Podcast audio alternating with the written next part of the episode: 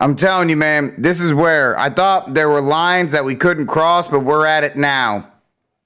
Farmers are warning that ketchup, salsa, pasta sauce, and other tomato products could soon be in short supply. That's right, ladies and gentlemen. It's not just ketchup, it's salsa too. Um, yeah, it's coming out of California because most of, and this is a product of the concept of growing all your food in one area and then trucking it around the rest of the country. They grow all of most, if not all, of the tomatoes you consume are grown in California. And we know that California is having a drought. And then you have supply chain problems in California. All California's problems continue to be my own and your own because we are interlocked instead of being independent states within this union. But hey, my capitalism, right? You get your tomatoes cheaper, I guess, uh, for for whatever. But we'll talk about that in a moment. Hey, I'm not saying you, you know people. Well, we grow we grow this, we grow that. Uh, um, you may grow your own tomatoes, and I think that's great. If you do, continue to do so. I probably should do it as well. But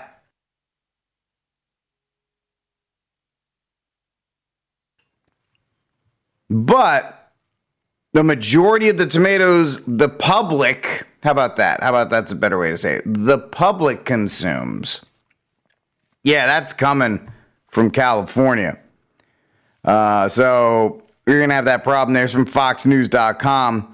California farmers grow nearly all of America's processing tomatoes. That's the that's the thing. But this year shaping up to be another poor harvest season.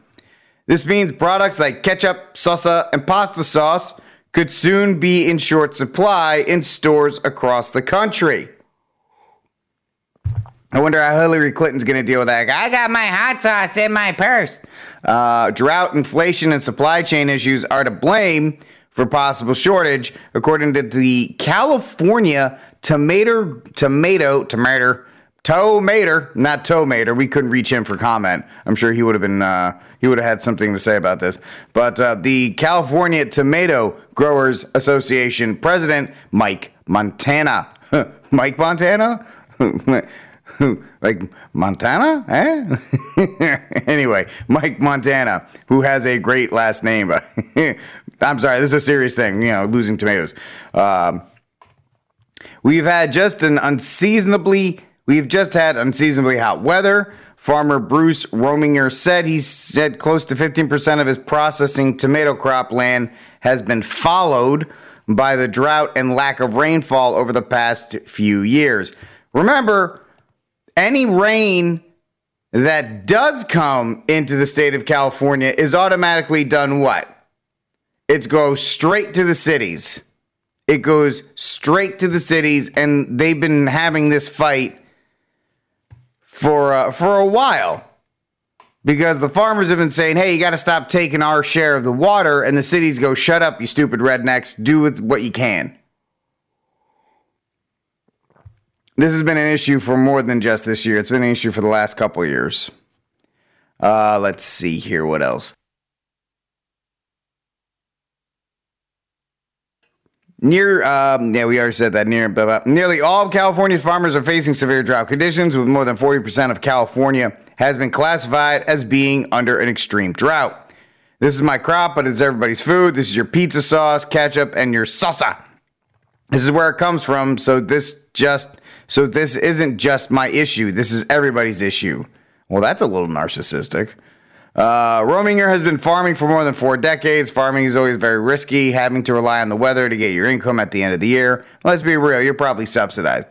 Prolonged drought has caused less processed tomatoes to be planted and harvested over the past few years. Last year, 10.77 uh, million tons of processed tomatoes were harvested down from the peak harvest of 2015 when nearly 14 million tons were harvested. This is according to the U.S. Department of Agriculture. Once again, this shouldn't be a big deal. I mean, yes, we would be sad about your plight in uh, in California, but if Texas was growing its own tomatoes, which I don't see why it couldn't, uh, Indiana people in our chat room at crusadechannel.com forward slash chat were saying, hey, we grow tomatoes there too. I'm sure Mike has posted pictures of him trying to grow tomatoes. I think he's successfully done them too. I don't. I don't want to. I, I don't. I don't want to. Uh, oh, he's got. Okay, yeah. We call it the California beetle. Um, looks like a stink bug to me. Uh, let's see. Anyway, but still, once Mike's fi- once Mike figures out that problem, he's gonna have tomatoes.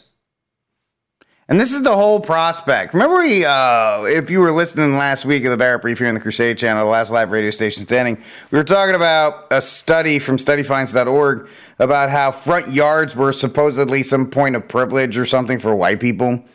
And a lot of you guys pointed out correctly that it's a waste of space. The fact that we spend so much money every year trying to keep our front yards looking, I don't know, pristine so we can win yard of the week or whatever instead of saying, nope, we're going to plant gardens in our front yard and our backyard. This is a this is a valuable asset. This is where we can make food to feed ourselves.